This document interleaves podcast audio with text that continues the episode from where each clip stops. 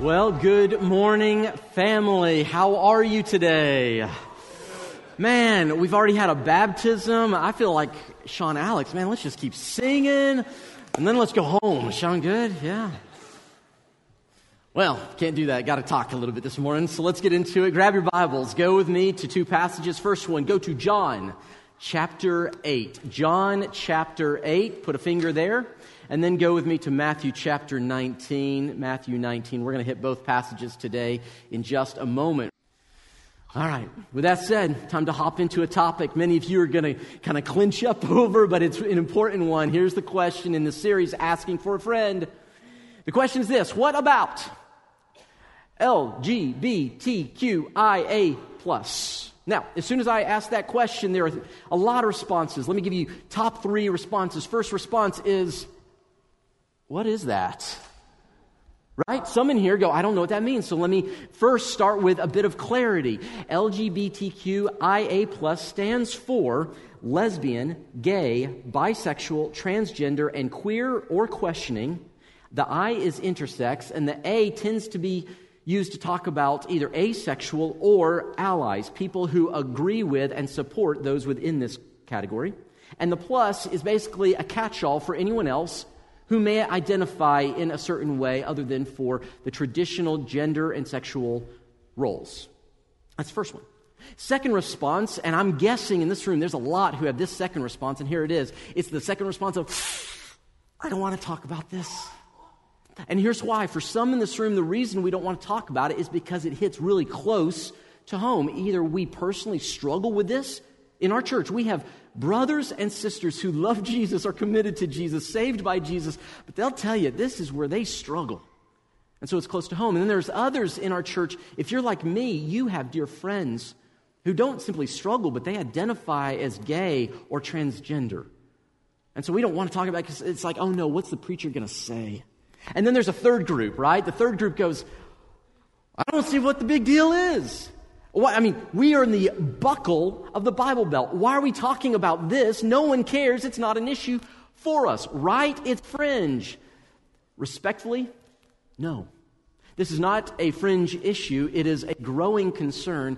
And as followers of Jesus Christ who have friends with questions, children with questions, grandchildren with questions, it is our responsibility to lovingly and biblically try and address the questions of our day. That is one of the reasons we gather on Sunday. And so, for those who may think, isn't this just a fringe issue? Let me give you a, a, few examples of why this is not. Now, I'm not going to show any of these to shock you, but rather to help you understand why we're talking about it. So, let's start 22 years ago. In 2000, President Clinton officially declared June the month of gay and lesbian Pride Month. So all month you've seen rainbow flags, etc. In 2011, this was extended to include uh, the rest of those who would be outside of the normative gender roles, sexual identity. So that's first. Second, in 2004, Massachusetts is the first state to legalize same sex marriage. By 2015, over 30 states legalized it. And then in June of 2015, the Supreme Court legalized nationally same sex marriage. Also that year, well known former Olympic medalist Bruce Jenner comes out as uh, says he is a woman and begins to transition and to identify as Caitlyn Jenner. And as of this year, there are at least 81 different genders that people will go by. Now, I'm not making fun, and I'm certainly not joking when I show you this next slide. The newest gender identity that I've heard, and perhaps you've heard this as well, is what is called, I'm not, this is not make believe, is cake gender. Uh, a girl on TikTok, she goes, I'm cake gender. What does that mean? It means that I am sweet on the outside and I feel light and fluffy on the inside. So now we have a variety of people claiming different genders and gender identities. This year, William Thomas, a biological male who has been taking uh, uh, uh estrogen treatments, and is now calling himself Lia, competed in the NCAA Women's Championship Swimming, and he won by a lot. In addition to that, on Mother's Day of this year, clothing brand Calvin Klein included an ad for mothers showing what they called a pregnant transgender man. It was a biological woman who is undergoing hormone treatment and is pregnant. Also, as of this year, places that we would typically think are very safe, very pro family, have become very non pro family. Disney this year, in March, there was a leaked video of Disney's leadership having a hands on meeting admitting to a few things. One, to a very pro gay agenda where they are intentionally and historically very secretively inserting pro gay and transgender ideology into their children's programming, including preschool and elementary ages. The president of Content, a woman named Karey Burke, said that her two children were also transgender and pansexual. And in March, they, as a organization, said that we will wholeheartedly endorse and promote the transgendering of our children. Now, Target, one of the very popular big box stores, is selling what is called a chest binder. What is this? It is simply a restrictive garment that is sold even to preteen little girls to restrict the growth of their healthy breasts because we're trying to help them look like a little boy. And finally, as of February of this year, 21% of Gen Z adults, that's 18 year olds to 25 year olds, 21% of them, that's one in five, say that they identify as LGBTQ. That number, by the way, is up from last year, this time, when only 15.9% of this demographic said they identify. So the numbers are jumping up very quickly. Now, again, I don't say any of this to shock you or make you feel awkward. It's really just to say this is a conversation that the church needs to be thoughtful and honest about because you have friends with questions. Parents, you have children who, if they're not already being asked or exposed to these questions, will be, and you need as parents to have thoughtful biblical answers to lovingly guide your children. Can I get an amen from any parents on that one? Okay, now it's our job to be loving in the way we respond. So here's what I want to do four disclaimers, then we're going to dive in. Disclaimer number one this is a tough topic. Can I get an oh yeah for the preacher on this one? I'm not going to say this perfect. In fact, some of you are going to think I overstate things. Others of you are going to say I don't say enough. Here's my point I'm not going to do this perfect for everyone here, but I'll do my best. Second disclaimer I'm going to do my best to avoid my personal opinions because my opinion doesn't matter. I will do my best to let the scriptures and specifically our Savior Jesus do the talking.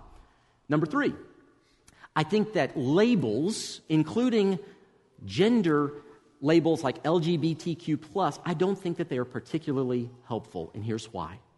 Labels are lazy. They allow us to dehumanize or dismiss people or group them exclusively based on one character trait. And then we don't have to think about them as human beings, do we?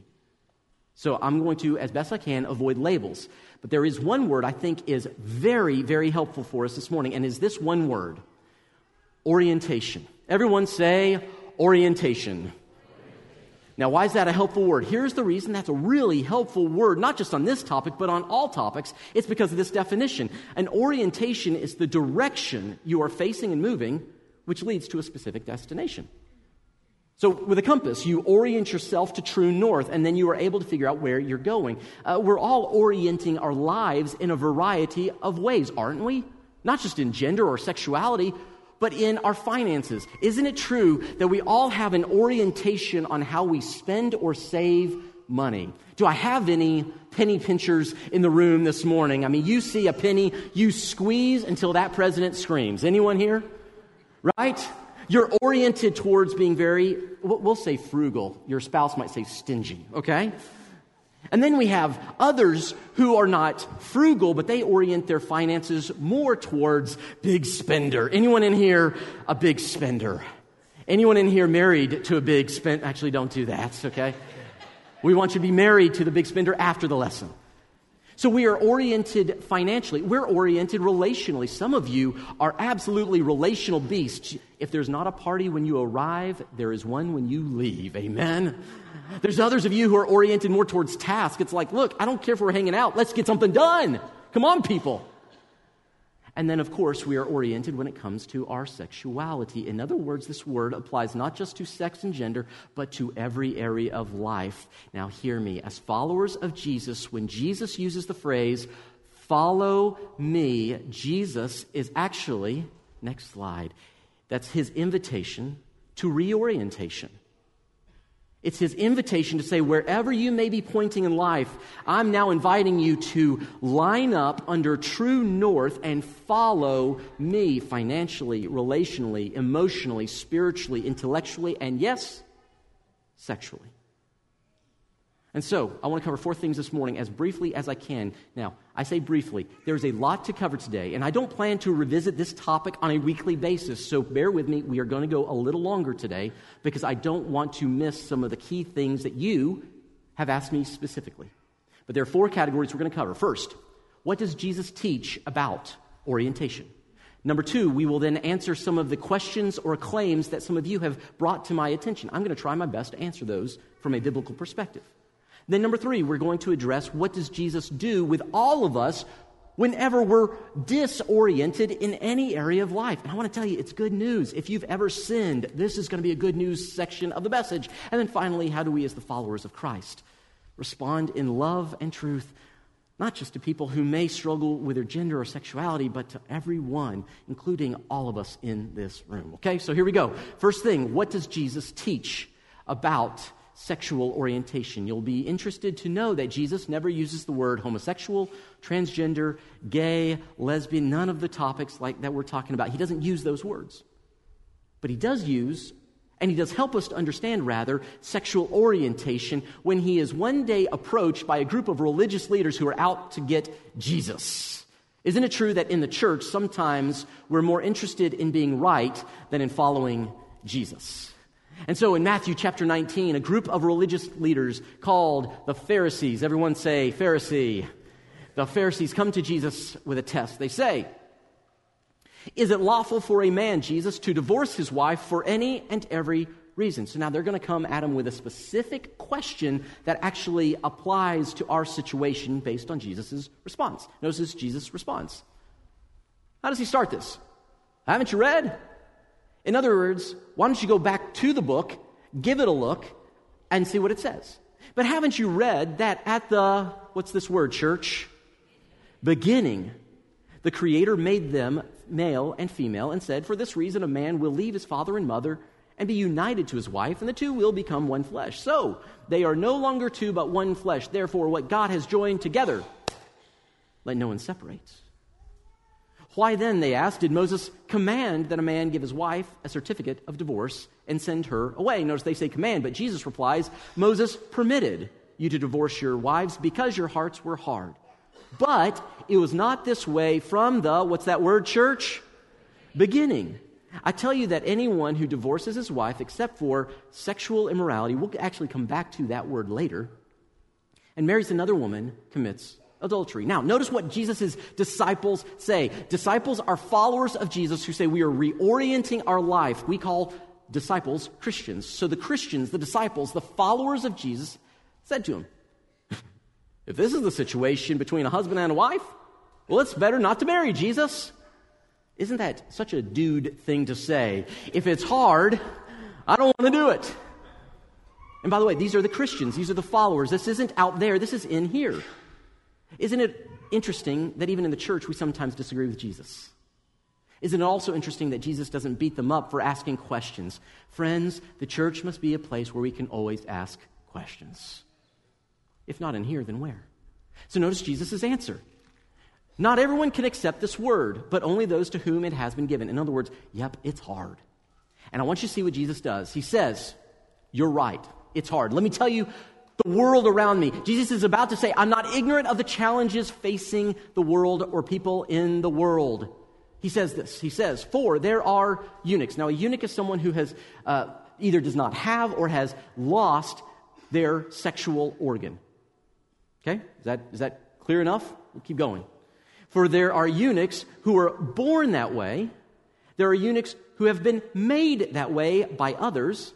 And there's a third category. There are those who choose, keyword, choose to live like eunuchs. Why?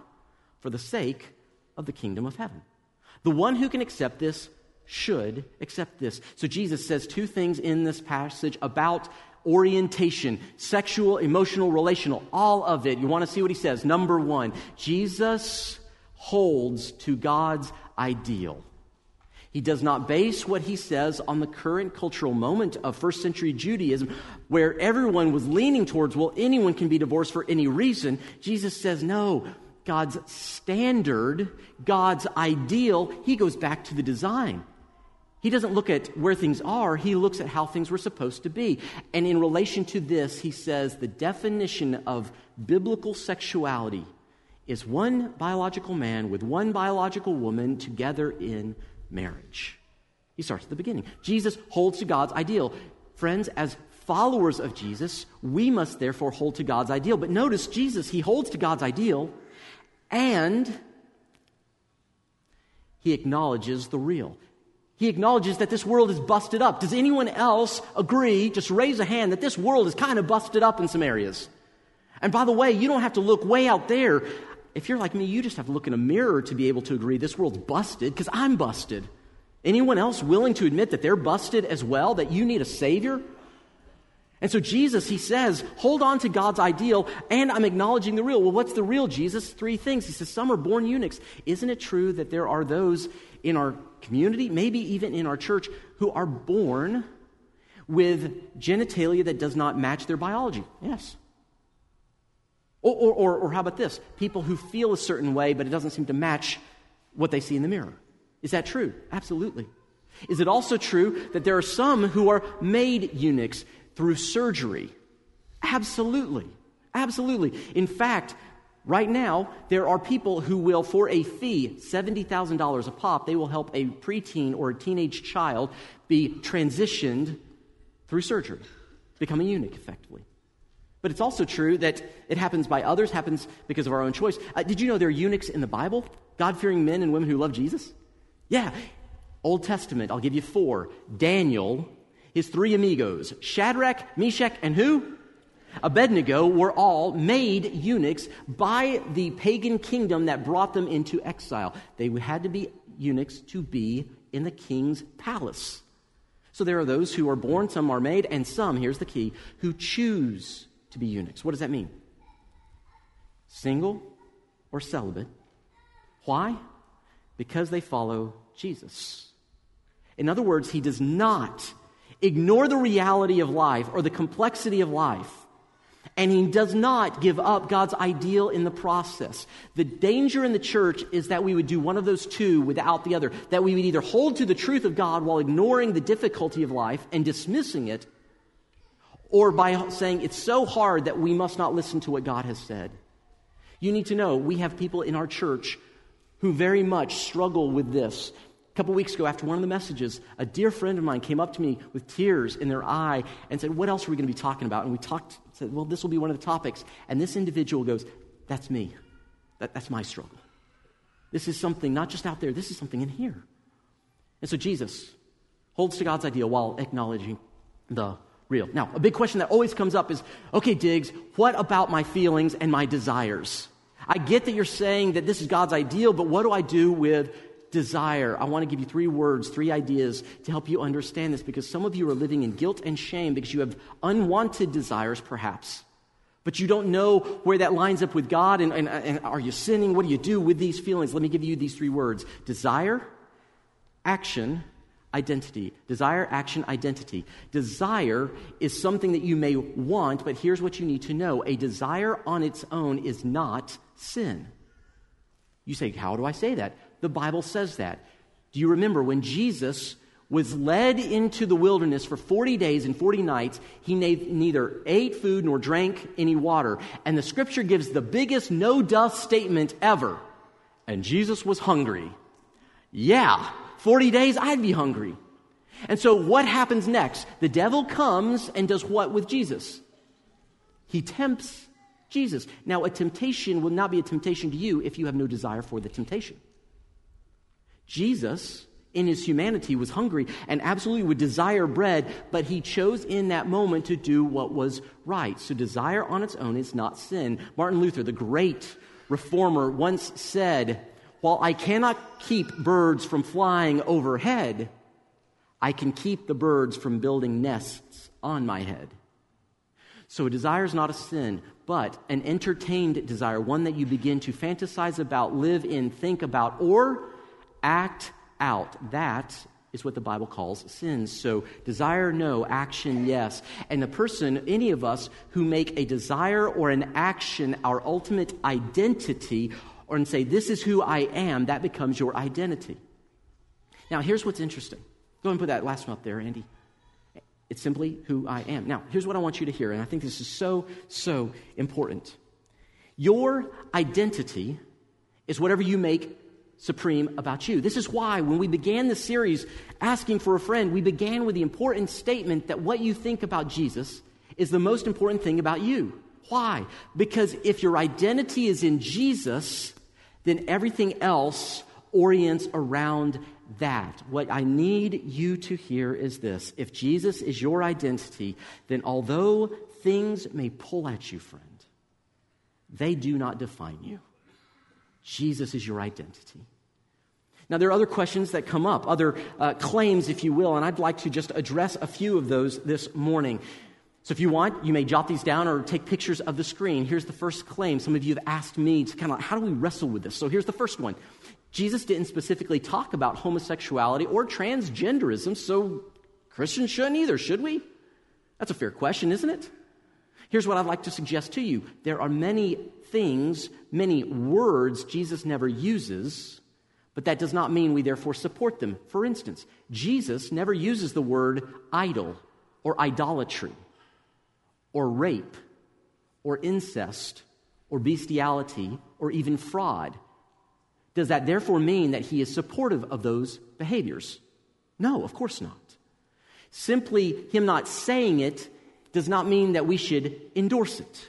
Now, Jesus does, however, address all forms of sexual sin when he uses the word that we saw a moment ago when he said sexual immorality. And I want to show it to you again in Mark chapter 7. Notice what he says here. For it is from within, out of a person's heart, that evil thoughts come. Now, notice all the things he gives sexual immorality, theft, murder, adultery, greed, malice, deceit, lewdness, envy, slander, arrogance, and folly. Before I say anything about the sexual immorality, notice that arrogance is included in the list. Jesus smacks all of us in this moment. No one is above another person because we simply have different temptations or sins. Can I get an amen? But the word he does use is this one. Sexual immorality is the Greek word porneia. Everybody say porneia. Does that word sound familiar to anyone? From that word, we get our words porn or pornography. Now, in Greek, porneia is a junk drawer term. Do you know what a drunk, junk drawer is? How many of you in your house have a drawer that collects every bit of junk that you have. So you open it up and you've got socks in there and a pair of scissors. You've even maybe got some old, you know, wrappers and other things. Anyone have a junk drawer in your house? You liars. I know you do. What is this? Okay, well, let me tell you. A junk drawer has all the stuff in it. This word is the junk drawer term that is everything outside of a monogamous heterosexual marriage between a biological man and woman fits in the category of porneia. And here's the technical definition if you want it it refers to every form of sexual sin, including extramarital, unlawful, or unnatural sexual intercourse, fornication, sexual immorality, and prostitution. In other words, everything outside of one biological man and one biological woman in a monogamous marriage is considered immoral. So Jesus does address this topic broadly. And I think there's even a bigger question at play here. Some of us want to say, well, if Jesus doesn't say it, we don't have to do it. If all scripture is God breathed, brothers and sisters, then the black letters of scripture apply as much as the red letters of scripture. Do we understand that? Now, claim number two that comes up and that I've been asked to address this morning is well, sexual desire cannot be chosen or changed. And we've all heard this before, and I want to be very clear. I am sympathetic to the unmet desires we all crave in life. That is a difficult thing. But I also want to tell you that Jesus never said following him meant that he would remove unwanted desires. Let me ask you this question Raise your hand if you know anyone who's ever struggled with alcohol or substance abuse or drug addiction at all. Anyone in here knows someone? Is it true that just because you become a follower of Jesus, doesn't mean that Christ then takes away the desire for a drink? For most people, the answer is no. Or what about for those of us who are rageaholics? You just get mad at the drop of a hat. Is it true that just because you follow Jesus, all of a sudden you are never angry again? No, of course not. You will constantly have to submit that wrong desire to God's leading. That's why God gives you the Holy Spirit to make you holy and to help you overcome your innate natural desires. Now, beyond that, I need you to understand that desire does not determine what is right or wrong. What we do with those desires is what makes something right. Every one of us has innate desires that are at war with what God wants us to do. Is that true? Do you have things you want to do that God doesn't want you to do, church? Anyone else in here just struggles sometimes wanting to do bad things? Yeah, me too. I love what happened in 2005. Reporter Katie Couric sits down with Pastor Rick Warren, who is a pastor in California and this was during the Prop 8 situation of California where they were talking about, hey, you know, gay marriage, no gay marriage. And she says, Would you change your opinion if we discovered a gay gene? And I love his response. He goes, Nope. She goes, Well, why not? He goes, Well, because we all have natural, innate genetic desires that are not good for us or good for other people. And he said, For instance, I, Katie, have a desire to have sex with every beautiful woman I see. And at that moment, Miss Couric's eyes got really big and she moved away. but he said, But my desires don't determine what I do. I'm not an animal.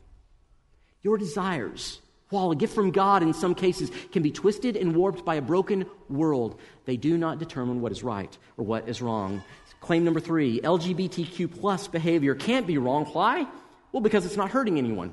Have you ever heard someone argue about anything with the claim that, well, it doesn't hurt someone, so it must be okay? Well, let's just talk about that. This is a misunderstanding of what sin really is. Sin, please put this up, sin is not primarily about hurting others. Sin is primarily about rebelling against God. This is really important, friends. Sin is primarily about me telling God, I'm the boss, you're not the boss. That I get to do my way, not you and your way. And what this means, by the way, you say, well, where do we get that from? Let me show you real fast. King David in Psalm 51 makes this point. He has just had Uriah killed. He's the husband of the woman that he had an affair with. And after he does this, notice what he says, crying out to God. David says this Against you, God, and you only have I sinned and done what is evil in your sight. But David, what about Uriah? What about Bathsheba? You sinned against them too, didn't you? The answer is yes, there are sins against one another, but David rightly prioritizes that all sin is first and foremost rebellion against God. And God, Scripture says, will punish all unrighteousness if we do not repent. This is why the gospel is great news. It's that you and me, as rebels, may be forgiven. Is that good news to anyone? I mean, that's great news. Because there is a punishment coming, and Jesus says, Josh, if you'll accept me, I'll take the punishment for you. So if a punishment comes for rebelling against God, and if by sinning with someone else, I am putting them in danger of God's divine judgment, then I am absolutely hurting someone when I invite them into sinful behavior. Do you follow? It absolutely hurts others because it breaks relationship with them and their creator. Claim number four.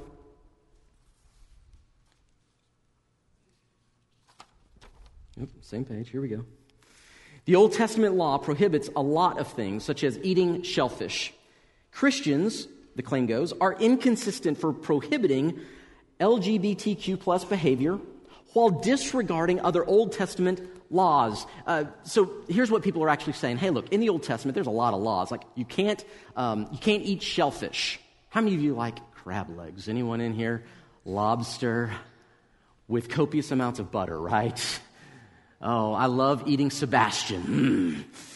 Any of you get that reference? Some of you are going, no, that's weird, Diggs. All right, it's Little Mermaid. We'll go to that later.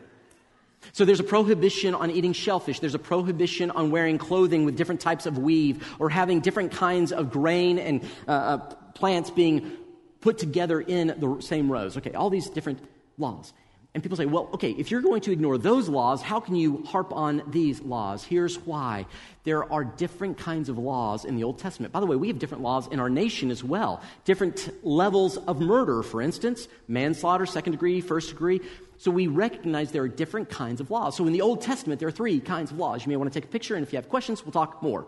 Three kinds. First one is priestly laws. By the way, who do you think the priestly laws are for? Yeah, the priest. Not, I'm not, not a trick question, right? And then the second one are the ceremonial laws what you can eat, what you wear, Sabbath observance, etc. And that was for the nation of Israel. And then there's the third one, which are moral laws, such as don't kill people, don't commit adultery. And those laws, well, let me ask you this way are moral laws just for Israel, church?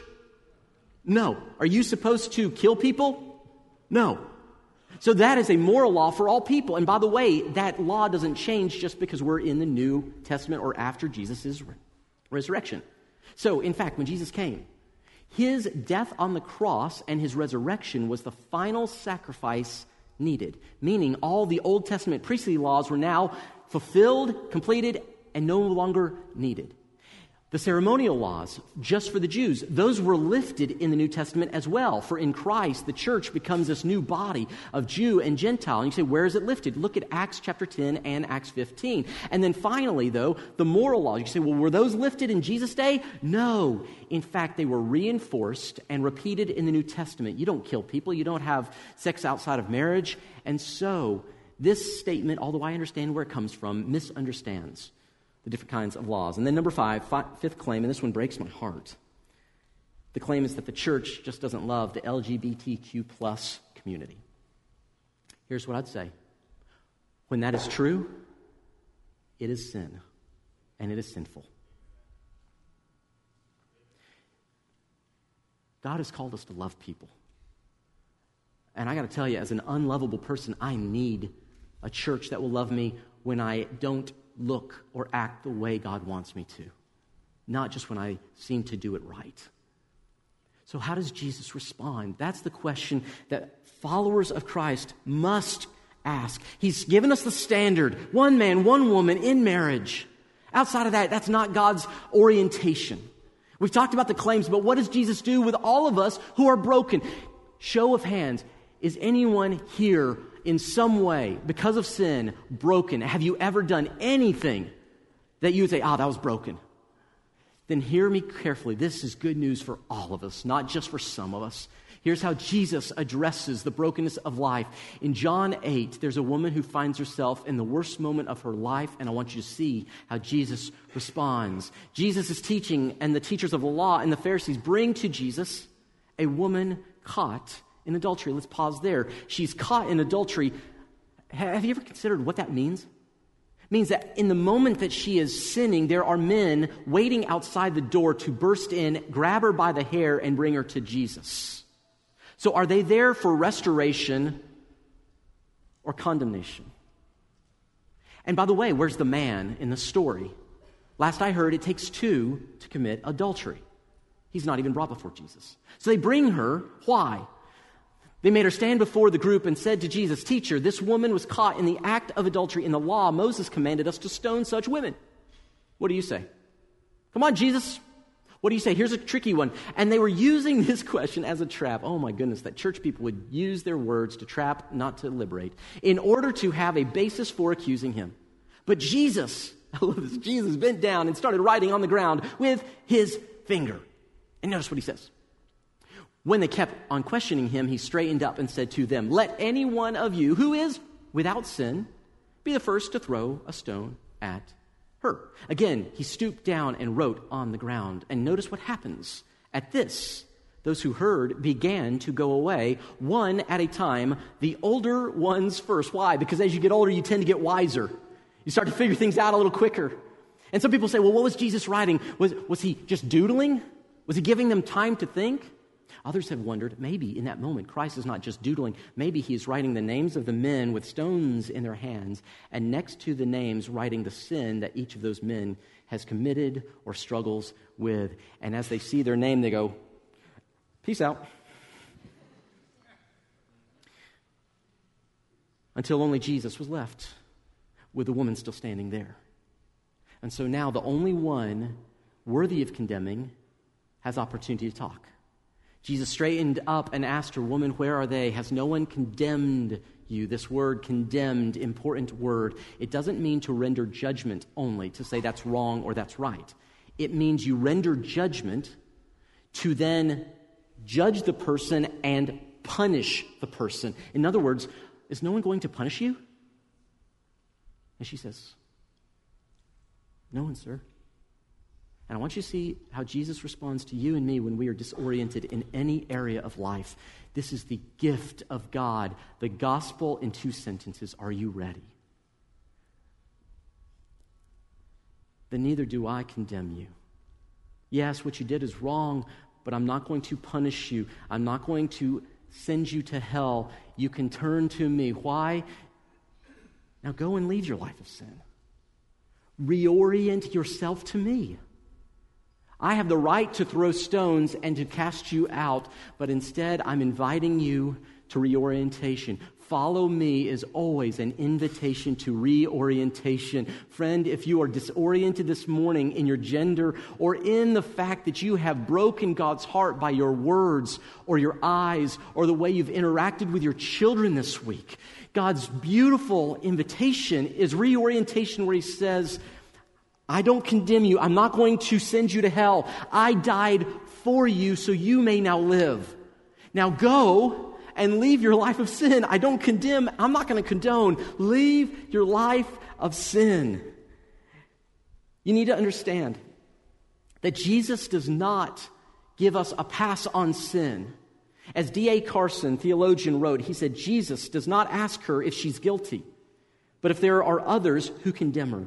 That she is guilty is presupposed by the final word of verse 11 when he says, Go now and leave your life of sin. End quote. In other words, Jesus doesn't take your sin lightly. You understand, Jesus takes sin stronger than anyone in history. He died for it.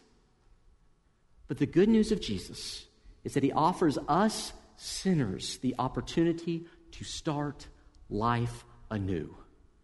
That's the good news. So, friends, how do we respond with this particular topic? Five comments, real quick, and then we're going to call it a morning. Are you ready? Here we go.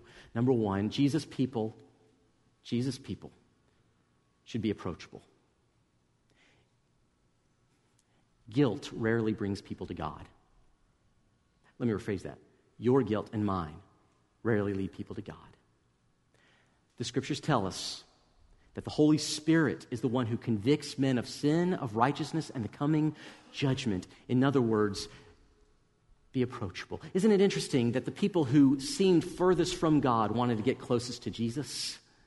It's almost like the more I'm like Jesus, the more those who aren't like Jesus will want to be with me. So be approachable. Number two,